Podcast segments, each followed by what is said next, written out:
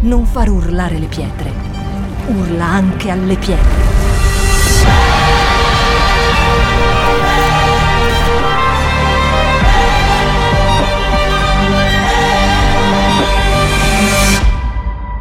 Shout duemilaventidue. Alza il volume della tua fede. Dio è buono e io credo che la sua misericordia, come abbiamo cantato, è veramente immensa, infinita, e lui ha un piano per ciascuno di noi, ed è di questo che voglio parlarvi. Geremia uno, quattro. Volevo parlare del fatto che eh, sempre voglio eh, andare avanti col discorso di Shout, della necessità di predicare Cristo, e questo è il tema del, dell'anno. E voglio incoraggiarvi facendo della, una, non l'esegesi del libro di Geremia, ma qualcosa che è un confronto, no? Quindi prendo qualcosa che è scritto nella, nella, nella parola, nel libro del profeta Geremia, per poi fare una parafrasi, una, una, un esempio, prendo ad esempio alcuni concetti che possono essere applicabili alla nostra vita. Quindi se vale per Geremia, vale per noi, ok? La parola del Signore, primo Geremia quattro, e andiamo avanti. La parola del Signore mi fu rivolta in questi termini. Prima che io ti avessi formato nel grembo di tua madre, io ti ho conosciuto. Prima che tu uscissi dal suo grembo, io ti ho consacrato e ti ho costituito profeta delle nazioni.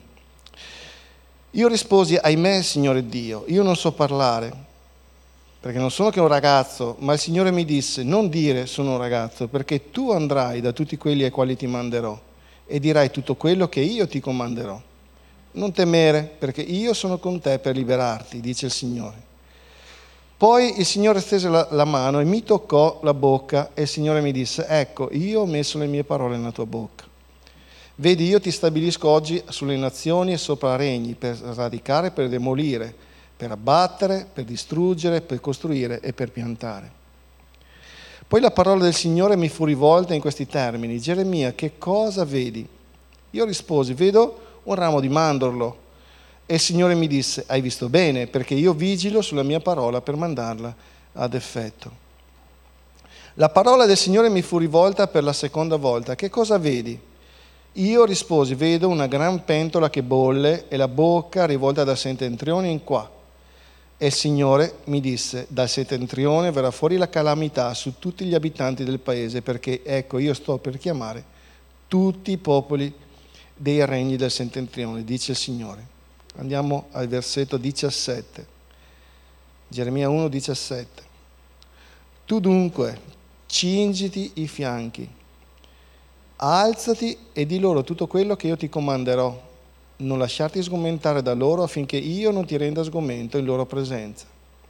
Ecco, io oggi ti stabilisco come una città fortificata, come una colonna di ferro e come un muro di bronzo contro tutto il paese, contro i re di Giuda, contro i suoi principi, contro i suoi sacerdoti e contro il popolo del paese. Essi ti faranno guerra, ma non ti vinceranno, perché io sono con te per liberarti, dice il Signore. Quindi essi ti faranno guerra. Cosa, da, da, perché ho, ho preso questo versetto?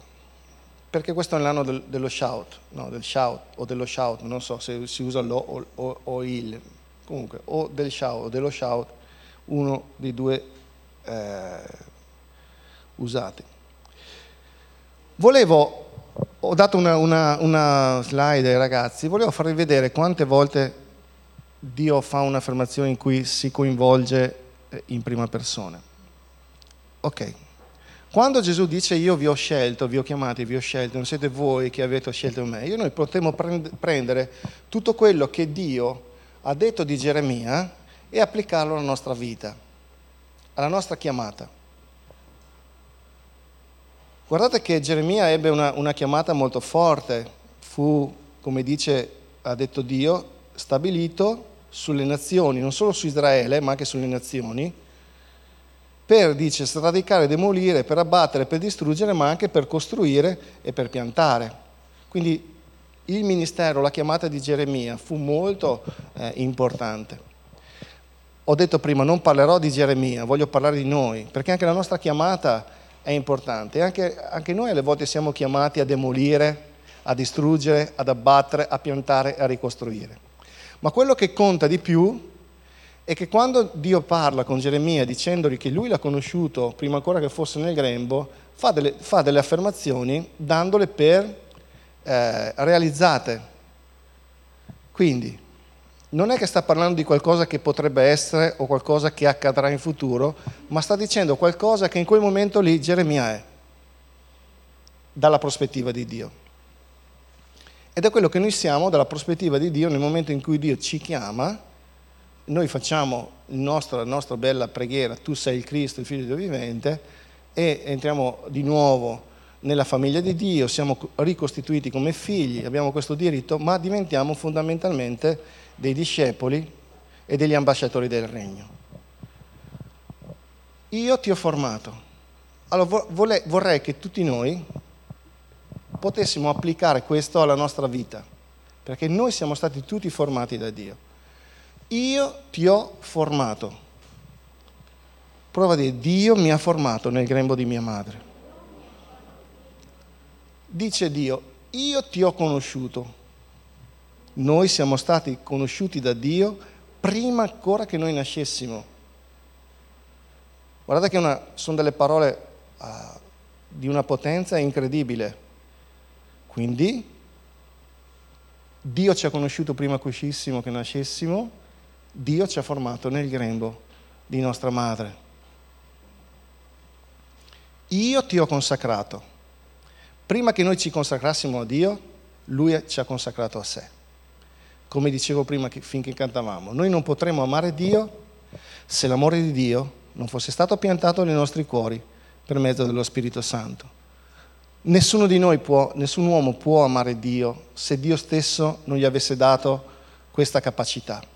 Noi amiamo Dio perché Dio ci ha amato per primi, e il fatto che Dio ci abbia amato per primo ha fatto sì che Gesù Cristo desse la sua vita per noi, noi potessimo essere riconciliati col Padre e potessimo entrare nuovamente in questa relazione di intimità con Lui. Io ti ho consacrato e ti ho costituito. Quindi noi siamo consacrati, Dio ci sceglie, ci chiama, ci consacra, cioè ci sceglie Per, per sé, quindi Lui, diciamo in, in qualche modo, se tu ti consacri a Dio, cosa significa per voi consacrarvi a Dio? Ha a che fare con qualcosa di sacro, no? Quindi la nostra vita per Dio è qualcosa di importantissimo, è qualcosa che proviene dalla sua mano, proviene dalla sua decisione, non dipende dalla nostra abilità, non dipende dalle nostre capacità, non dipende nemmeno dalle nostre scelte, ma questa consacrazione avviene perché Dio ha preso la nostra vita e l'ha consacrata a sé. Io prendo, ti prendo e ti tengo per me. Ti consacro a me perché io mi consacrerò a te. Io farò in modo di costituirti, cioè di darti tutto quello che ti serve affinché tu possa adempiere la mia, la mia chiamata, il mio proposito.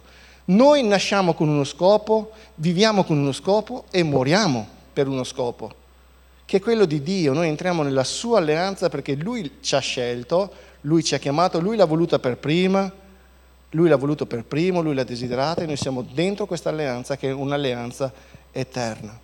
Quindi Lui ci ha costituito, cioè ci ha preparato, non, la, non lo disse Gesù, io vi ho costituito affinché andiate. E Lui ci ha mandato, ma prima di mandarci non è che Dio prende uno e dice ok, prendo la Ianara e, e va bene. No, c'era tutto un pensiero di Dio. Prima ti ha pensato, prima ti ha desiderato, ti ha voluto, ti ha formato, ti ha conosciuto, ti ha consacrato, ti ha costituito e ti ha mandato. E quando ti manderà, ti comanderà, cioè ti dirà cos'è che devi fare. Andrai e dirai tutto quello che io ti comanderò. Cioè non è che ti inventerai qualcosa, tu sarai il mio megafono, sarà il mio ripetitore. Dice, non temere, ok? Perché io sono con te. Quindi, se io ti, ti costituisco, ti mando, ricordati sempre che in questo cammino, questo tuo essermi obbediente, io sono con te. Perché la questione non riguarda te, ma riguarda me. Riguarda le mie promesse, riguarda il mio regno, riguarda la mia parola. Quindi Gesù ci manda, ma è coinvolto in tutto quello che facciamo, perché ne va della sua credibilità. Non è che veniamo in chiesa, facciamo qualcosa perché a noi piace, perché ci è stato comandato e crediamo che Dio abbia fatto tutto quello con, per noi. Dice: io sono con te per liberarti. Io non solo ho messo le mie parole nella tua bocca e ti stabilisco per un compito specifico. Tu esisti perché tu hai un compito e sei stabilito. Cosa vuol dire stabilito? A, a fare con stabilità. No, sei lì per un motivo preciso. Ti stabilisco, quello che era per Geremia, in fondo lo è anche per noi.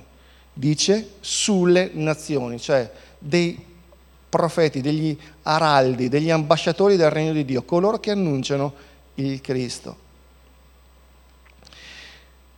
Quando, quando eh, Geremia eh, è interpellato da Dio, il quale gli chiede: cosa stai vedendo, Geremia? Vedo un mandorlo. Dice: vedi bene, vedi bene? Sapete che il mandorlo era il primo a fiorire. Dice: perché io stesso metto le mie parole sulla tua bocca, ma sappi che io vigilo affinché ogni parola che io dico vada ad effetto. E stai sicuro che è così? Quando noi siamo il megafono di Dio, ogni parola che esce dalla nostra bocca, ogni parola che esce dalla bocca di Dio andrà ad effetto. Perché? Eh, perché Lui stesso vigila affinché questo accada. C'è un altro passo famosissimo che conoscete tutti, no, che in Isaia: la mia parola non tornerà a me senza aver compiuto ciò per cui l'ho mandata. E ogni volta che noi agiamo e parliamo per conto di Dio, accade questo. Dio stesso vigila sulla sua parola, perché, ripeto ancora, ne va della sua credibilità. Il primo che ha deciso di fare un'alleanza, un patto con noi, è stato Lui, non siamo stati noi. E sappi che Dio non perderà mai una guerra, non perderà mai una battaglia. Ed è impossibile che Lui deluda qualcuno o venga in qualche modo Lui deluso da qualcuno. No, Dio non si fa mai trovare impreparato e nessuno lo può svergognare. Magari qualcuno svergognerà noi, sicuramente non Dio. Dice Dio da un'altra parte che il suo nome è bestemmiato a causa di chi non è proprio un esempio limpido.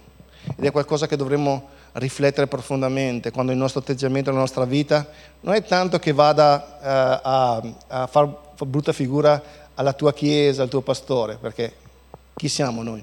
Chi se ne frega di noi? Chi ci conosce nel mondo? Chi siamo noi? Però Dio lo conoscono, è con Lui, è Lui al quale tu devi rendere conto e stai sicuro che tutti renderemo conto di quello che siamo, che non siamo, di quello che facciamo e di quello che non, non facciamo.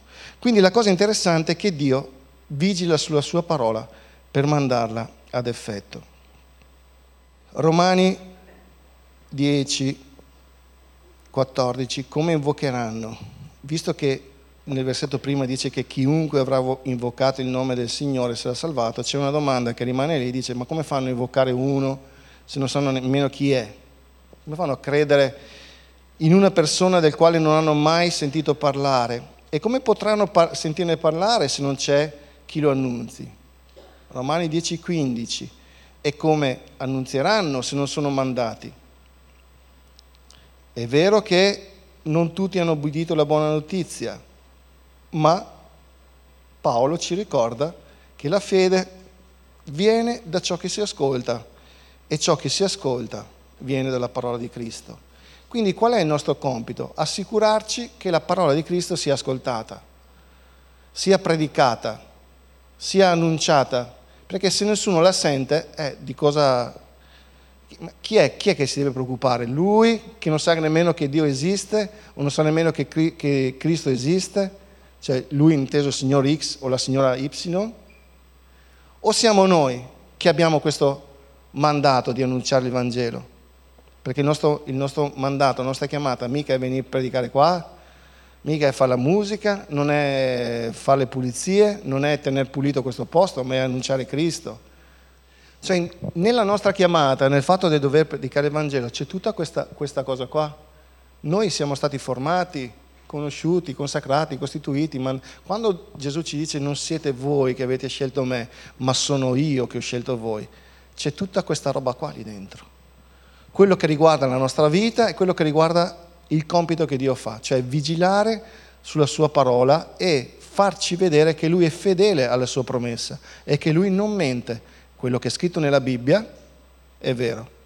Matteo eh, sedici, dal sedici diciannove. La confessione di Pietro, no? Simon Pietro rispose: tu sei il Cristo, il figlio del Dio vivente. Andiamo avanti. Gesù replicando gli disse: tu sei beato, perché è stato il Padre a rivelarti questo. Vai avanti.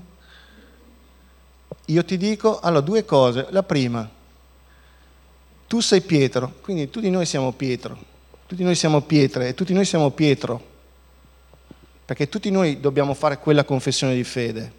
Tu sei il Cristo, il Figlio del Dio vivente. Quella è la nostra confessione di fede. Quindi, Signore, io sono un peccatore, ho bisogno di ricevere il tuo mh, perdono, tu sei il mio Salvatore, ma questo dipende e non può prescindere dal fatto che noi riconosciamo e dobbiamo riconoscere che Cristo è la pietra sulla quale sono edificata, cioè questa confessione della pietra sulla quale Cristo edifica la sua Chiesa, e sulla confessione del fatto che Gesù è il Messia, è l'unto di Dio, è il Cristo, il Verbo di Dio fattosi carne, nato, vissuto, morto e soprattutto risorto per noi. Ok? Su questa affermazione, che dovrebbe essere radicata profondamente nel nostro cuore, Gesù ci fa una promessa grande. Uno, su tutti quelli che crederanno in me, come Messia, come Cristo, come Dio, su loro costru- edificherò la mia Chiesa. Cioè tutti noi dobbiamo credere questo e costruiamo la Chiesa. L'altra cosa dice che l'inferno non la potrà vincere. Vuol dire che se l'inferno non potrà vincere, l'inferno tenterà di vincere. Avremo una battaglia, no, nella predicare, nel, nel predicare il Vangelo, ma Gesù ce l'ha detto. Mica dobbiamo sorprenderci se qualcuno si alzerà una mattina e parlerà male di noi. Voglio ricordarvelo, Cristo ha vinto il mondo, Gesù ha vinto il mondo, l'inferno non vincerà mai. Per quanto sembrerà a noi difficile questo accada, io credo nelle parole di Gesù. Per questo dico, noi dobbiamo smettere, dicevo la settimana scorsa, di essere luce e di rimanere visibili, perché noi stiamo dalla parte del vincitore, mica stiamo dalla parte dei perdenti. Noi siamo già quello, cioè non è che diventeremo quello, noi siamo già sale, noi siamo già luce, noi siamo già conosciuti, perdonati, giustificati, glorificati, costituiti, consacrati, mandati, non è che qualcosa che dobbiamo diventare. Tutti noi abbiamo quell'autorità del nome di Gesù, perché Gesù ha detto è compiuto. Non è qualcosa che deve fare ancora, non è un, un, un qualcosa che acquisiamo perché facciamo la scuola biblica o perché un pastore ti dice, mette il bollino e dice ok, eh, adesso sei pronto. Sì, ti devi preparare, devi, meglio che studi, devi far discepolare, ma quell'autorità non te la può dare nessuno se non Cristo stesso. Viene dalla fede in Lui, non dalla fede nel fatto che una persona ti concede l'autorità. Ce l'hai già, sei già quello. Quindi non dire sono giovane, non dire non so parlare, non dire sono ignorante, non dire eh, ma la mia situazione è questa, e eh, non dire ma in casa è così. No, non devi dire così, perché non dipenderà da te, dipenderà dal fatto che io metterò la mia parola sulla tua bocca e io stesso vigilerò perché quello che tu dirai vada ad effetto, perché non è una questione tua. Io voglio che tutto il mondo conosca che io sono Dio e che non c'è Dio all'infuori di me, punto. E io non darò la mia gloria a nessun altro, perché la mia gloria è la mia gloria e appartiene solo a me. Lui è l'unica persona della quale possiamo dire che è santo, nel, nell'accezione completa del termine. Andiamo avanti. Amo queste parole, quindi avremo le chiavi del regno, tutto quello che leghiamo in terra, quindi distruggiamo, cosa diceva Geremia? Per sradicare, per distruggere, ma anche per costruire. Abbiamo questa autorità di lavorare per il regno di Dio e per edificare sulla pietra angolare che è Cristo delle cose buone. E la, Paolo ci avverte, attenti come qual, ognuno costruisce sopra la roccia, perché l'opera sua sarà provata con il fuoco, e chi ha costruito con la paglia vedrà la sua opera bruciata, chi ha, scritto, chi ha costruito con metalli preziosi, probabilmente questi metalli diventeranno ancora più puri perché saranno purificati da ogni scoria, come l'oro, l'argento vengono purificati con il fuoco, accadrà questo, mica accadrà altro. Giovanni quattordici, ventisette e ventinove. Scusate, eh. Ok, vi lascio la mia pace, vi do la mia pace, non come la dà il mondo, Ok, guardate, il vostro cuore non sia turbato e non si sgomenti, poi vi, vi spiegherò perché, come io la vedo qua. Quindi noi sapremo che avremo eh, il cuore che può essere turbato o sgomentato, ma Gesù ti dice, ok, se tu vivi in me hai la mia pace, non lasciare che il tuo cuore sia spaventato o sgomentato. Dice, io eh, eh, me ne vado, vai avanti ancora il ventinove. Ecco, ve l'ho detto prima che avvenga, finché quando sarà venuto crediate. Ok, quindi Gesù ci dimostra che ci dice delle cose che si sono avverate e si avverano, quindi noi non dobbiamo essere né turbati né sgomentati, perché tutto quello che Gesù dice, tutto quello che Dio ha detto si avvererà. Io ve lo dico prima, cioè io sarò preso dagli uomini, sarò flagellato, sarò crocefisso, ma guardate che io risusciterò, ve lo dico prima, affinché cre- vedendo poi crediate. Pietro dirà, beati quelli che poi crederanno senza aver visto. Cioè crederanno perché qualcuno gli ha testimoniato questo, che è un po' quello che facciamo noi. Raccontiamo agli altri quello che Dio ha fatto nella nostra vita e gli altri alle volte credono perché ci conoscono e vedono che siamo cambiati e sentono che c'è qualcosa di diverso in noi. Quindi lo Spirito Santo li può toccare. Quindi Gesù ce l'ha detto prima che avvenga, affinché quando sarà avvenuto crediate. Per questo vi dicevo che quando Dio parla sta dicendo di qualcosa che c'è già, non è qualcosa che avverrà. Quindi quando tendiamo a essere sgomenti o spaventati o turbati per quello che ci accade attorno, o quello che accade nella vita, o quello che stiamo vivendo in questi due anni tremendi, noi non dobbiamo mai dimenticare che la nostra chiamata non cambia. Rimaniamo luce, rimaniamo sale per predicare Cristo. Più c'è buio e più noi siamo chiamati a risplendere. Questo noi siamo. Gesù ce l'ha detto prima, affinché quando sarebbe capitato, noi non fossero sgomenti. Geremia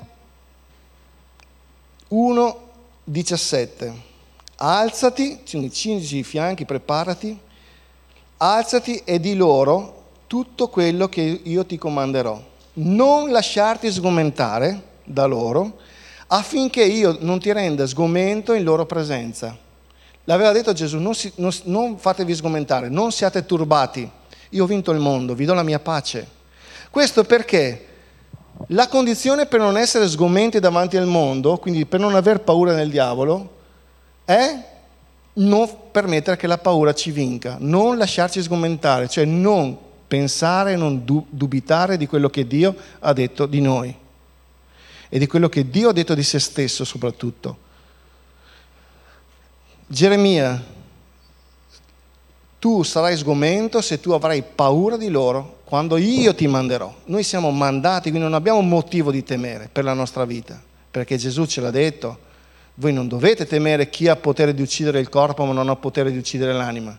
Voi dovete temere piuttosto che lui, colui che ha potere di buttare l'anima nell'inferno, e non è il diavolo.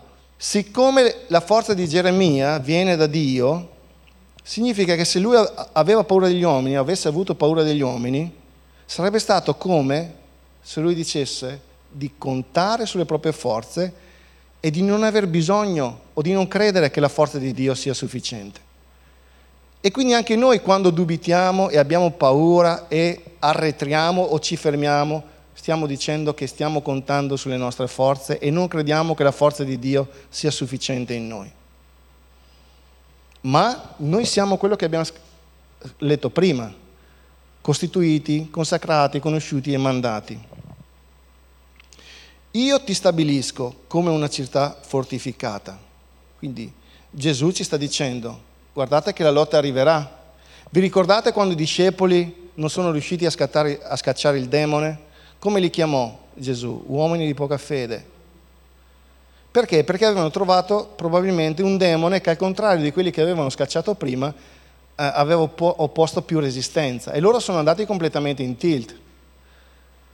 E li ha chiamati uomini di poca fede, perché dovevano accettare la battaglia e dovevano aver fede, credendo che Dio, come aveva legato, aveva scacciato gli altri demoni, avrebbe scacciato qualsiasi demone, anche quello più forte, che aveva opposto resistenza. Vi ricordate come si chiamava? No, la legione, quindi era un, un demone molto forte probabilmente, perché anche nei demoni sappiamo che ci sono delle gerarchie e non tutti i demoni sono uguali, ok? Ci sono principati, potestà, potenze, insomma, sono una, una, l'esercito di Satana è ben strutturato perché lui ha imparato quando era nell'esercito celeste come si struttura e come funziona un esercito. Ma Dio ci dice di non aver paura, di non lasciarci sgomentare, perché se ci lasciamo sgomentare noi saremo vittime e preda della nostra paura. Lui è venuto a liberare tutti quelli che per paura della morte erano prigionieri del diavolo.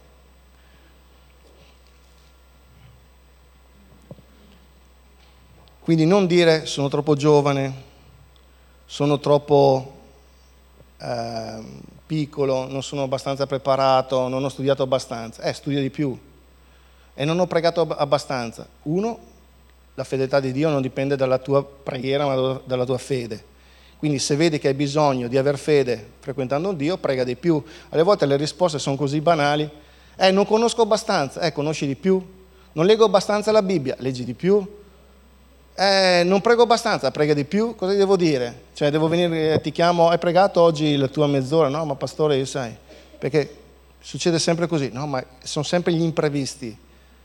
Hai tempo per tutto tranne per le cose importanti.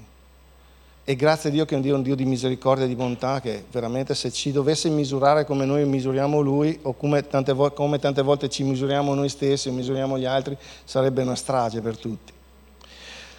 Comunque voglio solo eh, chiudere con questo, questa osservazione importante, perché capita anche noi, facendovi notare la risposta che Dio dà a Geremia, perché a un certo punto Geremia, e non è l'unico che è, è capitato in, un, in uno stato catatonico di questo tipo, no, mi ricordo soprattutto il, eh, Eli, il sacerdote Eli, che era andato in, un, in una depressione enorme, Eh, che l'ha portato poi a finire male, tra l'altro, ma anche eh, Geremia è stato tentato di cadere in, in, una, in una sorta di vittimismo, no? Di autoreferenzialità. No, ce l'hanno tutti con me, io siccome io parlo di te, io sono...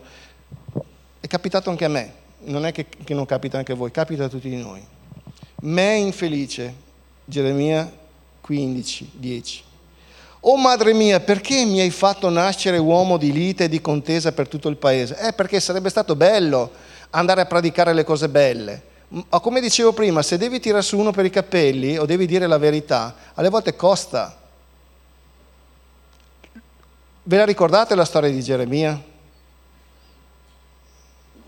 Non so quanto ha pagato lui il prezzo della verità.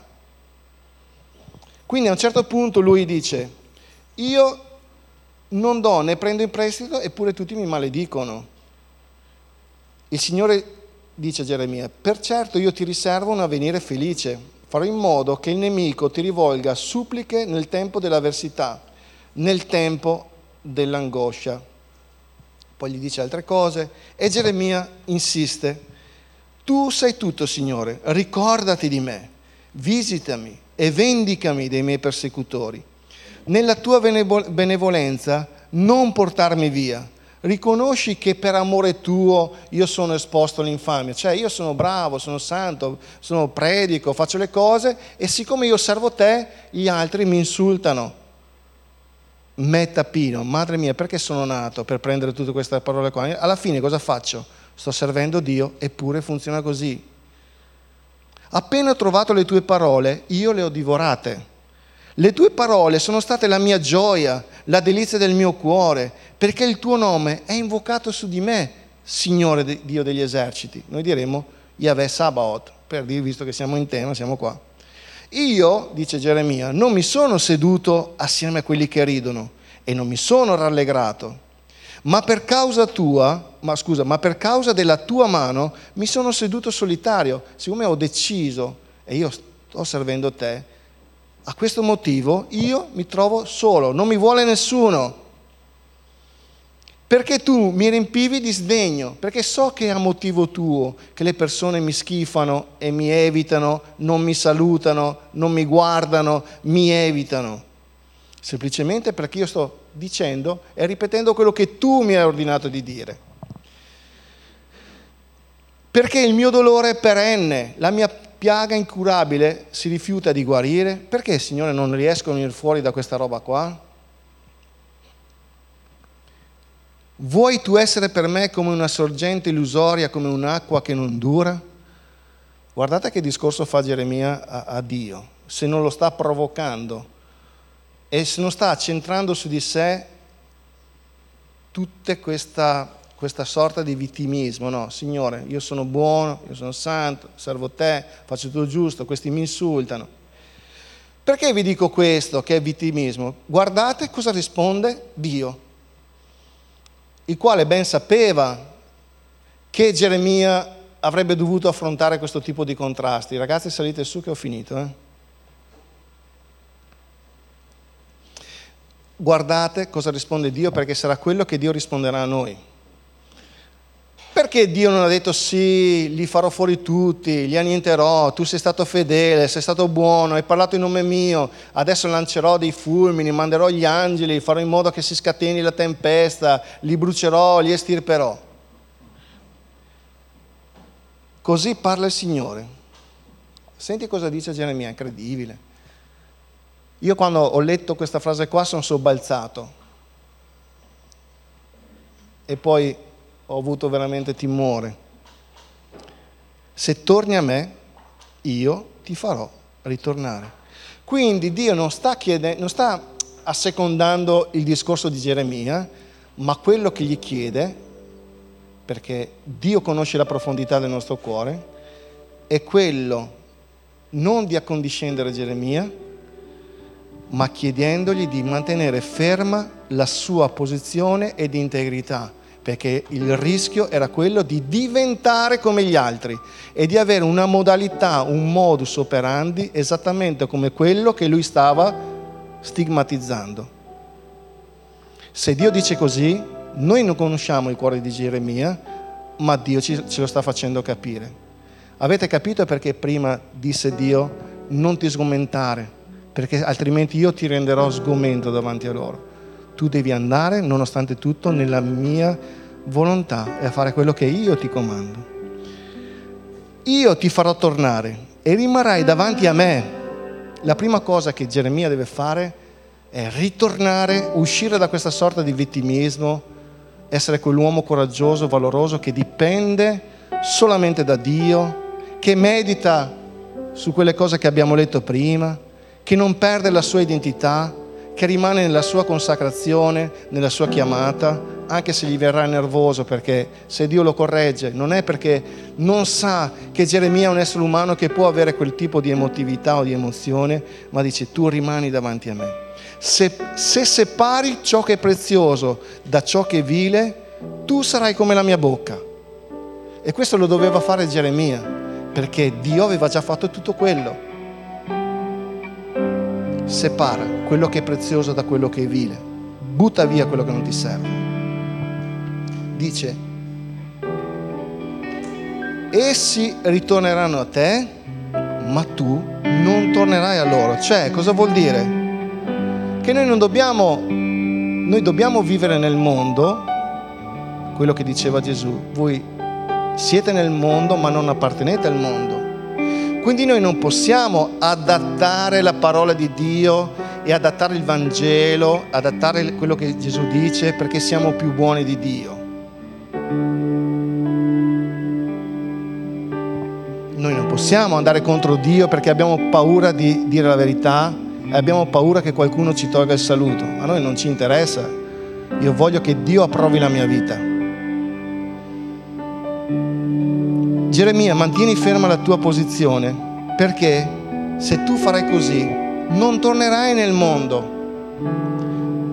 Tu non devi adattare la tua mentalità delle strategie che appartengono al mondo, non devi ragionare come il mondo, tu non sei del mondo, anche se vivi nel mondo, tu rimani luce, perché se tu farai così tu sarai come loro. Ma se tu separerai, ed è la cosa più difficile da fare, quello che è vile, cioè quello che ha poco valore, quello che è inutile, anzi è dannoso ed è pericoloso per la nostra vita, da ciò che invece è prezioso, dice, loro torneranno a te, perché la verità vince sempre. È il mondo, il mondo che noi dobbiamo convertire. Sono le persone che sono là, che sono prigioniere del sistema di filosofie, di pensieri, di idee. Quanti versetti ci hanno avvertito di questo. No, potremmo citarne un sacco. Rino, rinnovare la tua mente, non conformarti a questo mondo. Eh, si cercheranno insegnanti e maestri secondo loro, le loro voglie, tanto perché seguire Cristo, predicare Cristo, essere integri significa separare quello che è vile da quello che non lo è. E guardate che quello che è vile è vile secondo la parola di Dio, perché se fosse per noi, noi non lo, sop- non lo separeremmo perché ci piace. Riflettete su questo. E alle volte noi dobbiamo usare la nostra autorità che abbiamo nel nome di Gesù per allontanare dalla nostra vita tutto ciò che ci può portare in basso. E se devi prendere qualcuno per i capelli, prendilo per i capelli. Se poi si arrabbierà, è una scelta sua. È scritto là in Ezechiele, adesso mi sembra che è Ezechiele, però correggetemi se mi sbaglio, sbaglio profeta. Se tu vedi che una persona pecca e tu non l'avvisi, ok? Cosa dice Dio? Lui si perderà, ma io verrò a chiedere conto a te della sua vita. Ma se tu vai ad avvisare una persona che se va avanti così finirà male e cadrà nel burrone, lascia che vada nel, suo, nel burrone, perché se Dio stesso non interviene a costringere quella persona a cambiare vita, chi siamo noi per costringere le persone a cambiare vita? Però non chiederò conto a te. Allora sì, la promessa è che se noi rimaniamo integri, se noi crediamo, mettimi quella, quella slide là per favore, che non dobbiamo adattarci alle regole del mondo, quelle contro Dio, non le regole buone, perché anche nel mondo troviamo delle regole buone. Non passare con il rosso, per esempio, è una buona regola. Se noi la smettiamo di pensare che possiamo essere più buoni di Dio e pensiamo che la bontà di Dio sia, eh, ma lui mangiava con i pubblicani e le prostitute, sì? Ma cosa ha detto le prostitute? Va, non peccare più. Lui è entrato a parlare con i pubblicani e le prostitute perché nessuno voleva parlare con loro. Lui è stata l'unica chance, la sola chance che loro hanno avuto per cambiare la loro vita. E questa gente era così devastata, così eh, non più abituata all'amore, a ricevere una parola d'amore, un atteggiamento d'amore, che quando Gesù ha parlato loro, sono stati i primi che si sono buttati a terra, hanno pianto e hanno dato la loro vita a Cristo. Ed è per questo che lui ha detto: ladri e prostitute vi precederanno nel regno dei cieli. Ma non perché saranno ancora ladri e prostitute, era per far capire che alle volte le persone che raschiano il fondo e capiscono che non c'è più niente da raschiare, finalmente alzano la mano come Pietro e dicono: Signore, salvami. La promessa è, se noi rimaniamo integri, se noi rimaniamo fermi, se noi separiamo tutto ciò che non è prezioso da ciò che è prezioso, noi saremmo come la bocca di Dio. E c'è scritto: le persone verranno, dice, torneranno a voi.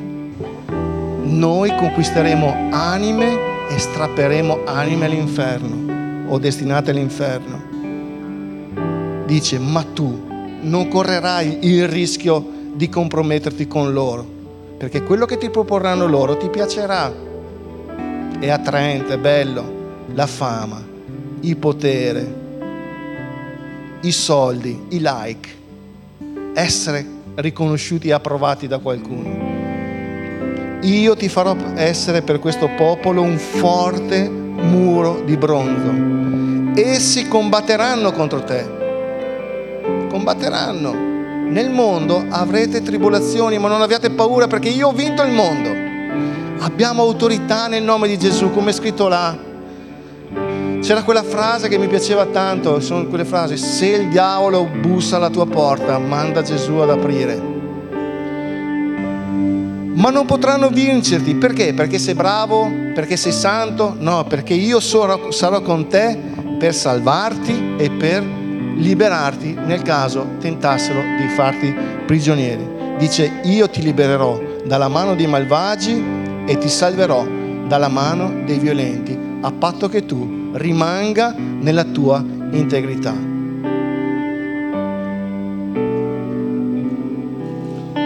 Signore, io voglio pregarti perché queste parole penetrino nella nostra intimità, nel posto più profondo, e possano radicare, mettere radici nel nome di Gesù. Tu, Signore, ci hai formato, tu ci hai conosciuto, tu ci hai consacrato, tu ci hai costituito.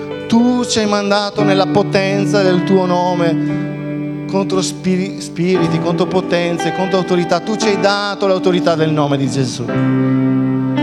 Tu, Signore, ci dai dei comandi che sono per il nostro bene. Tu sei sempre con noi. Io sarò sempre con voi fino alla fine dell'età presente. Io non vi lascio e non vi abbandono. Tu, Signore, hai messo nelle nostre bocche la tua parola, perché la fede viene dall'udire e l'udire viene dalla parola di Cristo.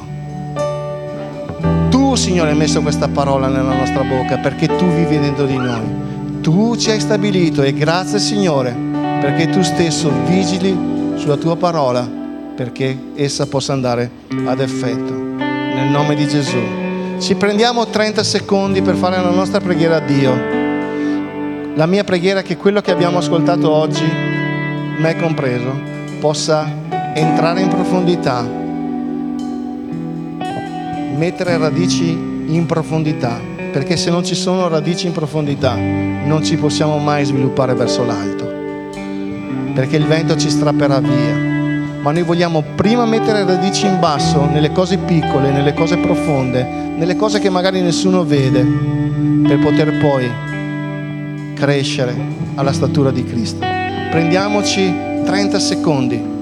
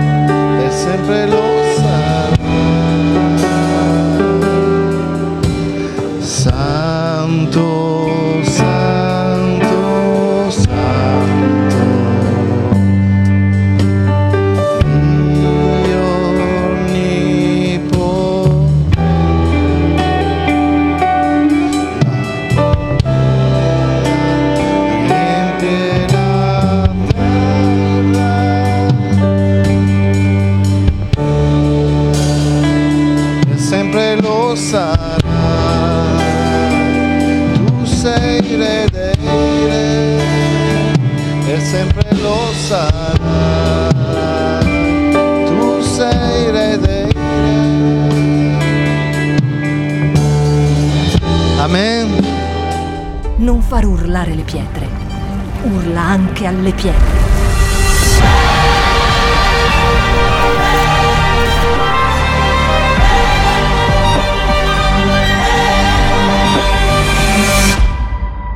Shout duemilaventidue, alza il volume della tua fede.